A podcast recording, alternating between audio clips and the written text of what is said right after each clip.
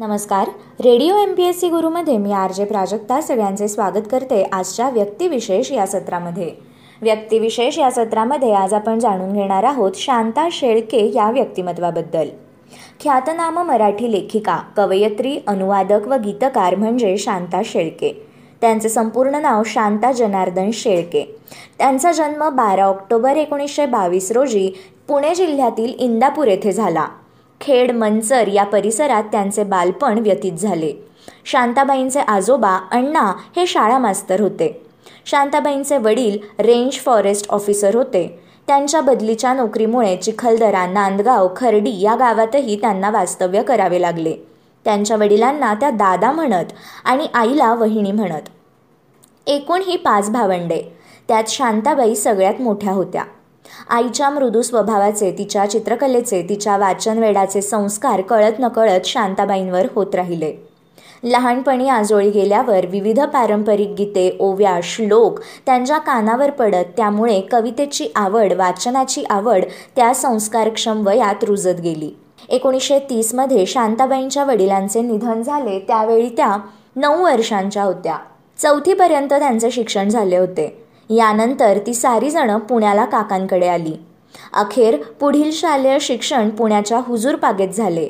सुविद्य सुसंस्कृत अभिजात अशा या शाळेतील वातावरणाचे संस्कार त्यांच्या मनावर झाले. एकोणीसशे अडतीसमध्ये त्या मॅट्रिक झाल्या आणि पुण्याच्या सप महाविद्यालयातून बी ए झाल्या. अध्यापक श्री म माटे प्राध्यापक के ना वाटवे प्राध्यापक राश्री जोग यांच्यामुळे अभ्यासाच्या पुस्तकाव्यतिरिक्त अवांतर वाचनाची कवितेची गोडीही वाढत राहिली. या काळात साहित्याचे सखोल संस्कार त्यांच्यावर झाले. कॉलेजच्या नियतकालिकासाठी त्यांनी एक लेख लिहिला. प्राचार्य माटे यांच्या त्यावरील अभिप्रायाने त्यांना लेखनासाठी हुरूप आला. हळूहळू त्या कविता लेख लिहू लागल्या. बी ए झाल्याबरोबर मुक्ता आणि इतर गोष्टी नावाचा त्यांचा एक कथासंग्रहही निघाला. याला प्रा प्राध्यापक माटेसरांनी प्रस्तावना लिहिली. एकोणीसशे चौवेचाळीसमध्ये संस्कृत घेऊन शांताबाई एम. ए. झाल्या. या परीक्षेत त्यांना तात्यासाहेब केळकर सुवर्णपदक मिळाले. एम. ए. झाल्यावर सुरुवातीला त्यांनी आचार्य अत्रे यांच्या समीक्षक मासिकात नंतर नवयुग या अत्र्यांच्या साप्ताहिकात आणि नंतर दैनिक मराठात दोन तीन वर्षे काम केले. विविध प्रकारच्या लेखनाच्या अनुभवाची शिदोरी तेथे त्यांना मिळाली.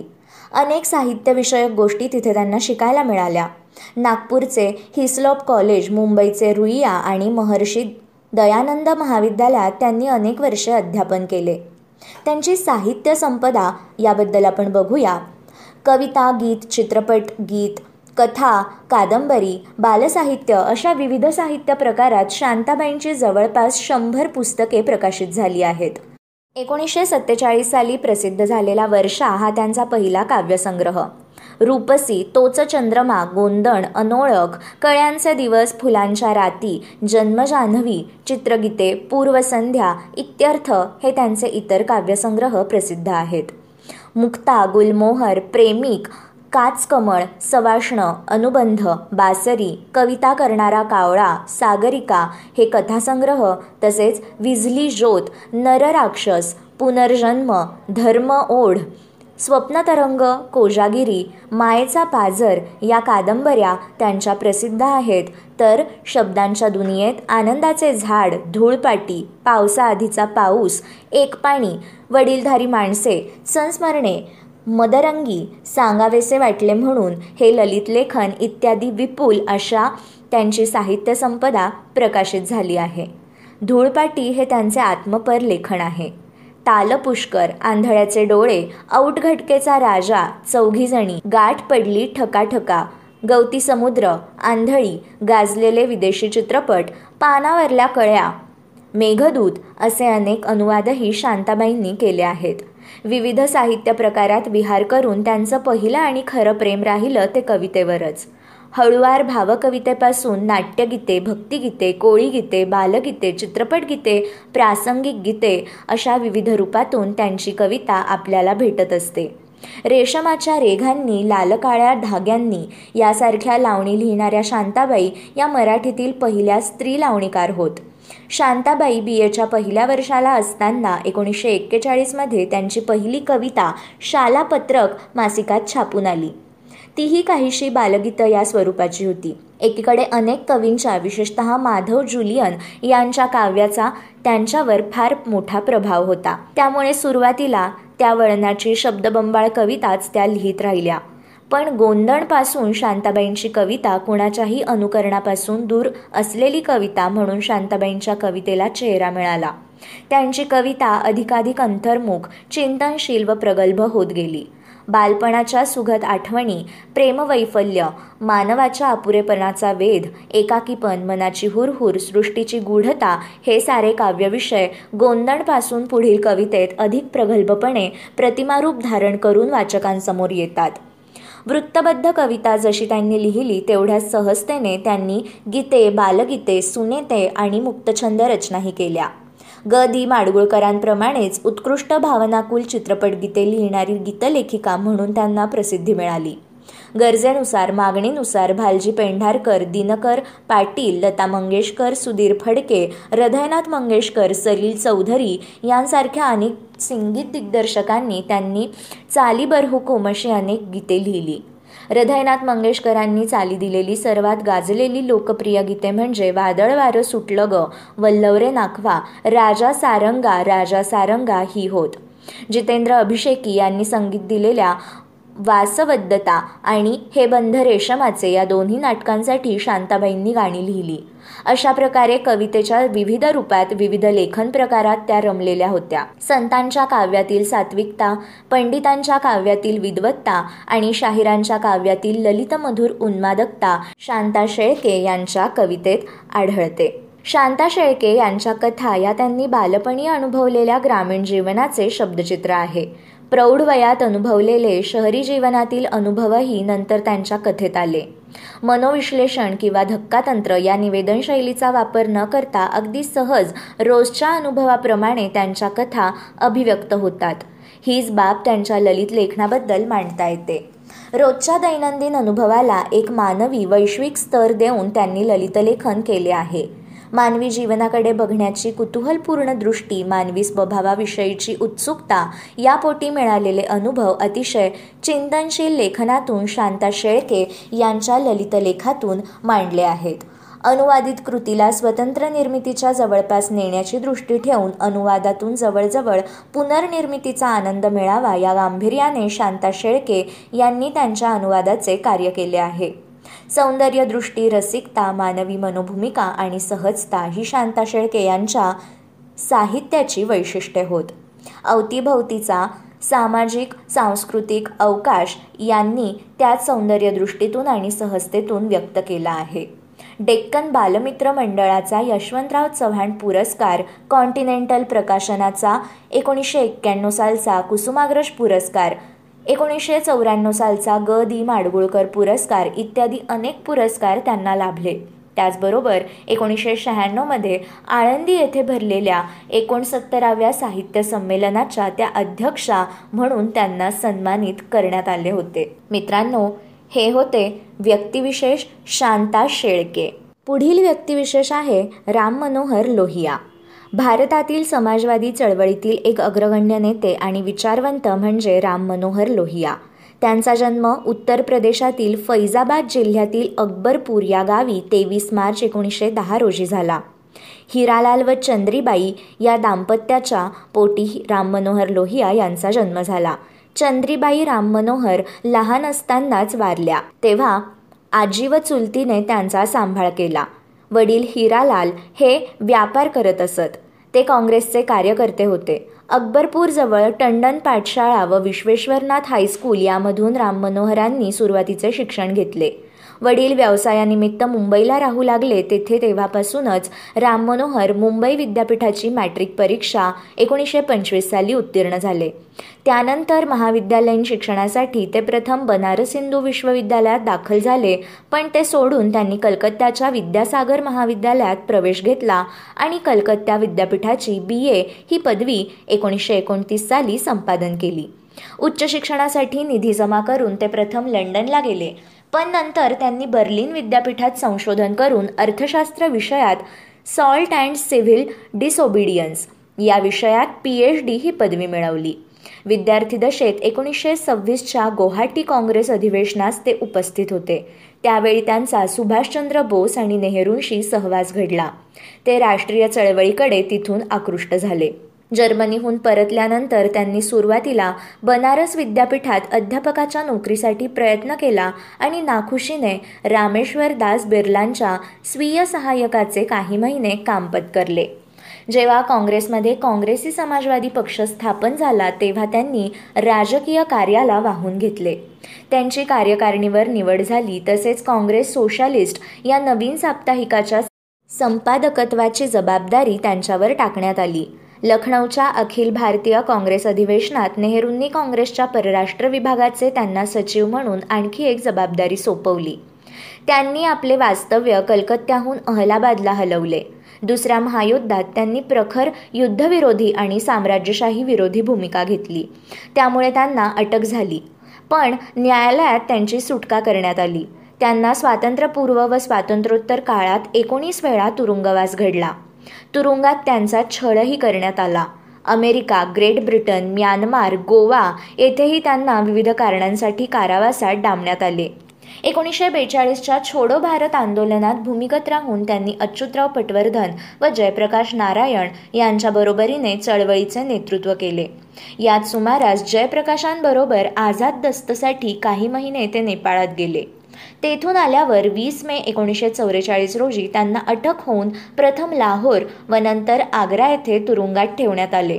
लाहोरच्या तुरुंगात त्यांचा अनन्वित छळ करण्यात आला. पुढे अकरा एप्रिल एकोणीसशे शेहेचाळीस रोजी त्यांची सुटका झाली. भारताच्या फाळणीला त्यांचा तीव्र विरोध होता. तरीसुद्धा एकोणीसशे सत्तेचाळीसच्या हिंदू मुस्लिम दंगलीत त्यांनी महात्मा गांधींबरोबर शांतता प्रस्थापित करण्यासाठी प्रयत्न केले. काँग्रेस अध्यक्षांसह कोणीही पदाधिकाऱ्यांनी स्वतंत्र भारताचे पंतप्रधान होऊ नये अशी त्यांची धारणा होती. अखेर काँग्रेसमधील समाजवादी विचारसरणीच्या गटाला घेऊन ते बाहेर पडले. त्यांनी स्वतंत्र समाजवादी पक्षाचे नेतृत्व केले. हा पक्ष समाजवादी पक्ष कृषक मजदूर प्रजा पक्षात विलीन करण्यात आला आणि त्याचे नाव प्रजा सोशालिस्ट पक्ष असे ठेवण्यात आले. त्याचे ते महासचिव झाले. त्यातही त्यांचे मतभेद होऊन त्यांनी हैदराबाद येथे समाजवादी पक्ष स्थापन केल्याचे जाहीर केले. ते या पक्षाचे अध्यक्ष व मॅकॅनकाइंड या नियतकालिकाचे संपादक झाले.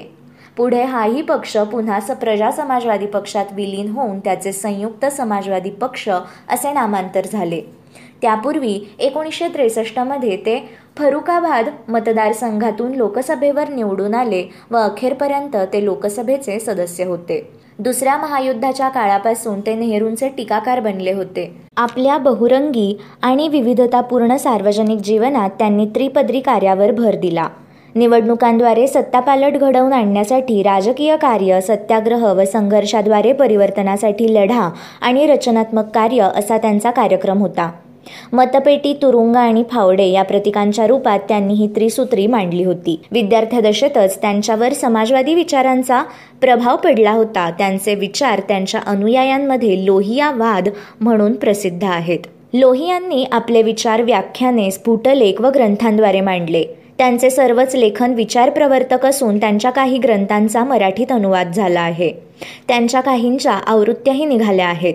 त्यांच्या इंग्रजी हिंदी प्रमुख व मान्यवर ग्रंथांपैकी mystery of Sir Stafford Cripps aspects of socialist policy wheel of history will power and other writings guilty man of India's partition Marx Gandhi and socialism India China and northern frontiers the caste system interval during politics fragments of the world mind Valmiki और वशिष्ठ क्रांती के लिए संघटन इत्यादी ग्रंथ प्रसिद्ध आहेत. नियतकालकातून प्रसिद्ध झालेल्या त्यांच्या बहुविध स्फुट लेखांची मराठी भाषांतरे श्रीमती इंदुमती केळकर व श्रीपाद केळकर यांनी अंतहीन यात्रा ललित लेणी दोन हत्यारे सत्ताधाऱ्यांची भाषा आणि जाती या शीर्षकांनी प्रसिद्ध केली आहेत. अलीकडे त्यांचे काही स्फुटलेख समता आणि समृद्धी भारतीय शिल्प मार्क्सवाद समाजवाद अल्प प्रमाणयंत्र नरनारी शेती शेतकरी भूसेना जातीप्रथेचा तुरुंग इत्यादी मथळ्यांनी मराठीत प्रसिद्ध झाले आहेत. लोहियांनी समाजवादी चळवळीचे नेतृत्व केले पण मूलत त्यांची धारणा उदारमतवादी होती.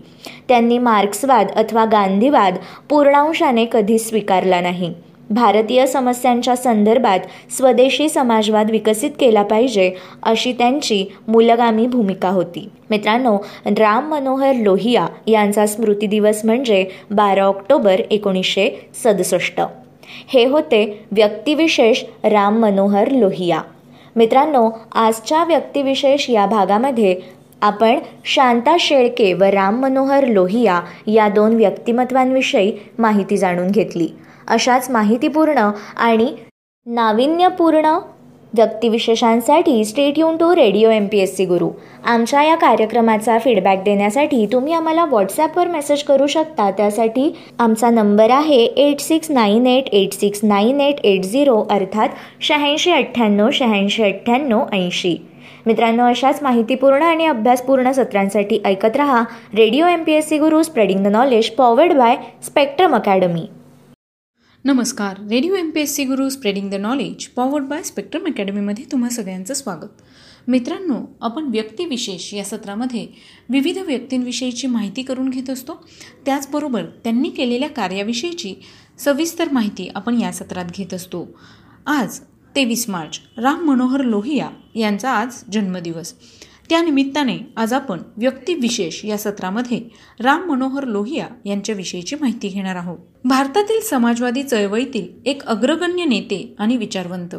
त्यांचा जन्म उत्तर प्रदेशातील फैजाबाद जिल्ह्यातील अकबरपूर या गावी हिरालाल व चंद्रीबाई या दाम्पत्याच्या पोटी झाला. चंद्रीबाई राम मनोहर लहान असतानाच वारल्या. तेव्हा आजी व चुलतीने त्यांचा सांभाळ केला. वडील हिरालाल हे व्यापार करीत असे. ते काँग्रेसचे कार्यकर्ते होते. अकबरपूरजवळील टंडन पाठशाळा व विश्वेश्वरनाथ हायस्कूल यामधून राम मनोहरांनी सुरुवातीचे शिक्षण घेतले. वडील व्यवसायानिमित्त मुंबईला राहू लागले. तेव्हा तेथूनच राम मनोहर मुंबई विद्यापीठाची मॅट्रिक परीक्षा उत्तीर्ण झाले. त्यानंतर महाविद्यालयीन शिक्षणासाठी ते प्रथम बनारस हिंदू विश्वविद्यालयात दाखल झाले. पण ते सोडून त्यांनी कलकत्त्याच्या विद्यासागर महाविद्यालयात प्रवेश घेतला. आणि कलकत्ता विद्यापीठाची बी ए ही पदवी एकोणीसशे एकोणतीस साली संपादन केली. उच्च शिक्षणासाठी निधी जमा करून ते प्रथम इंग्लंडला गेले.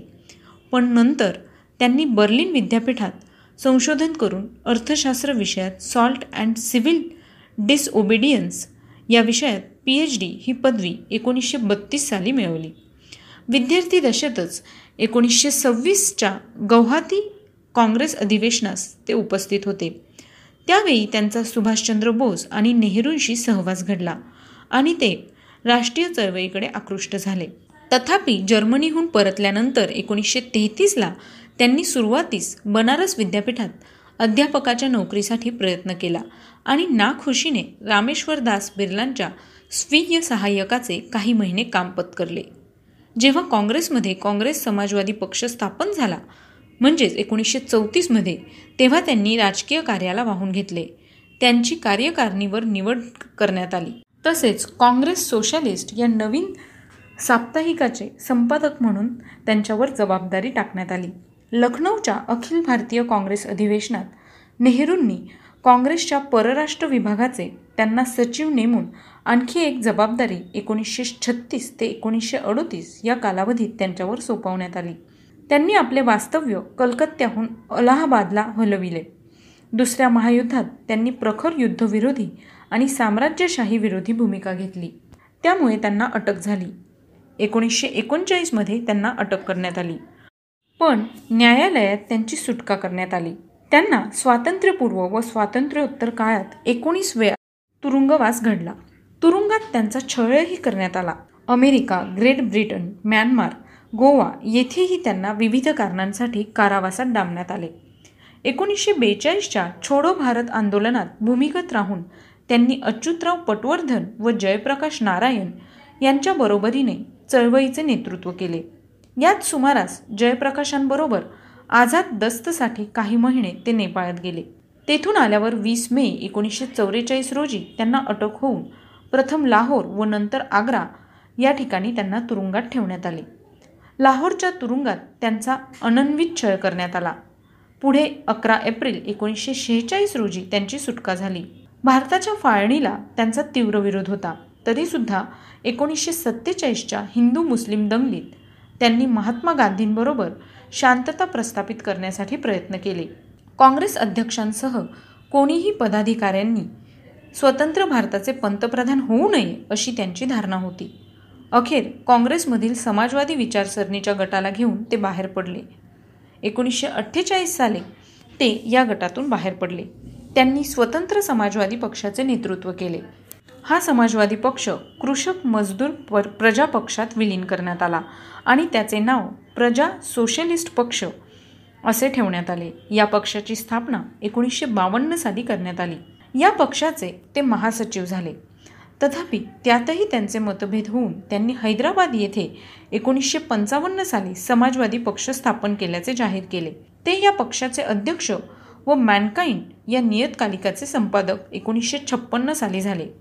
पुढे हाही पक्ष पुन्हा प्रजा समाजवादी पक्षात विलीन होऊन सात जून एकोणीसशे चौसष्ट रोजी त्यांचे संयुक्त समाजवादी पक्ष असे नामांतर करण्यात आले. तत्पूर्वी एकोणीसशे त्रेसष्टमध्ये ते फरुखाबाद मतदारसंघातून लोकसभेवर निवडून आले. अखेरपर्यंत ते लोकसभेचे सदस्य होते. दुसऱ्या महायुद्धाच्या काळापासून ते नेहरूंचे टीकाकार बनले होते. अखेरपर्यंत संसदेतील एक प्रमुख विरोधी नेते म्हणूनच त्यांनी नावलौकिक मिळवला. स्वातंत्र्योत्तर काळातील त्यांचे राजकीय जीवनही संघर्षपूर्ण होते. शेतकऱ्यांच्या चळवळी अंग्रेजी हटाव आंदोलन जाती तोडो आंदोलन गोवा मुक्ती चळवळ हिंदी राष्ट्रभाषेचा पुरस्कार नेपाळमधील स्वातंत्र्य संघर्ष अशा अनेक चळवळीचे त्यांनी नेतृत्व केले.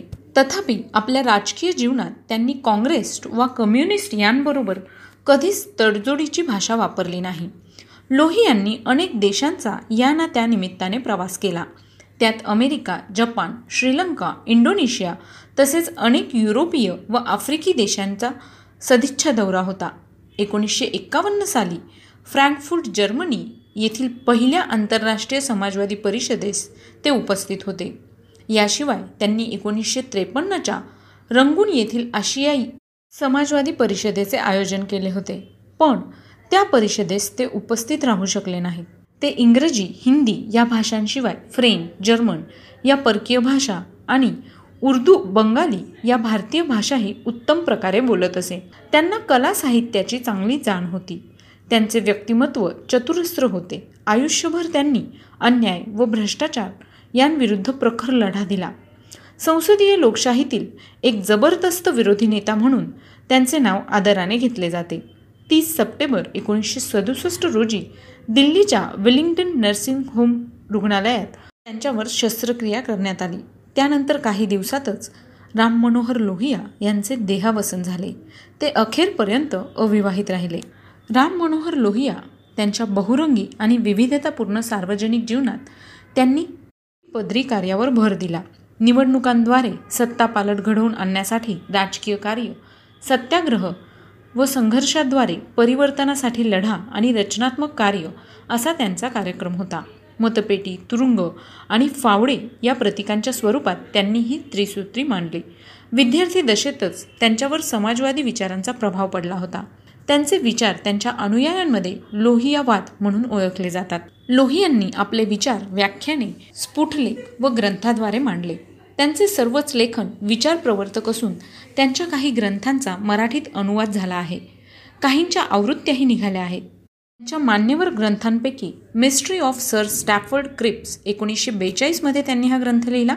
एकोणीसशे बावन्नमध्ये ॲस्पेक्ट्स ऑफ सोशलिस्ट पॉलिसी एकोणीसशे पंचावन्नमध्ये व्हील ऑफ हिस्ट्री एकोणीसशे छप्पन्नमध्ये will power and other writings एकोणीसशे साठमध्ये guilty men of India's partition एकोणीसशे बासष्टमध्ये मार्क्स गांधी अँड सोशलिझम एकोणीसशे त्रेसष्टमध्ये India China and northern frontiers एकोणीसशे चौसष्टमध्ये द कास्ट सिस्टीम एकोणीसशे पासष्टमध्ये इंटरव्हल ड्युरिंग पॉलिटिक्स एकोणीसशे सहासष्टमध्ये fragments of world mind Valmiki और वसिष्ठ क्रांती के लिए संघटन इत्यादी ग्रंथ त्यांचे प्रसिद्ध आहेत. नियतकालिकातून प्रसिद्ध झालेल्या त्यांच्या बहुविध स्फुटलेखांची मराठी भाषांतरे श्रीमती इंदुमती केळकर व श्रीपाद केळकर यांनी अंतहीन यात्रा एकोणीसशे एकोणसत्तरमध्ये ललित लेणी दोन हत्यारे सत्ताधाऱ्यांची भाषा आणि जाती या शीर्षकांनी प्रसिद्ध केली आहेत. अलीकडे त्यांचे आणखी काही स्फुटलेख समता आणि समृद्धी भारतीय शिल्प मार्क्सवाद समाजवाद अल्प प्रमाणयंत्र नरनारी शेती शेतकरी भूसेना जाती प्रथेचा तुरुंग इत्यादी मथळ्यांनी मराठीत प्रसिद्ध झाले आहेत. लोही यांनी समाजवादी चळवळीचे नेतृत्व केले पण मूलत त्यांची धारणा उदारमतवादी होती. त्यांनी मार्क्सवाद अथवा गांधीवाद पूर्णशः कधीच स्वीकारला नाही. भारतीय समस्यांच्या संदर्भात स्वदेशी समाजवाद विकसित केला पाहिजे अशी त्यांची मूलगामी भूमिका होती. तर मित्रांनो हे होते आजचे व्यक्तिविशेष हे सत्र. आजच्या व्यक्तिविशेष या सत्रात आपण राम मनोहर लोहिया यांच्याविषयीची माहिती बघितली. अशाच काही थोर क्रांतिकारक भारतीय स्वातंत्र्य सेनानी लेखक साहित्यिक विज्ञानातील अशा सगळ्या महत्त्वाच्या व्यक्तींची माहिती आम्ही तुम्हाला व्यक्तिविशेष या सत्रात देत असतो. त्यासाठी तुम्हाला फक्त radio M P S C Guru हे ऐकायचं आहे ऐकत रहा radio M P S C Guru spreading the knowledge powered by Spectrum Academy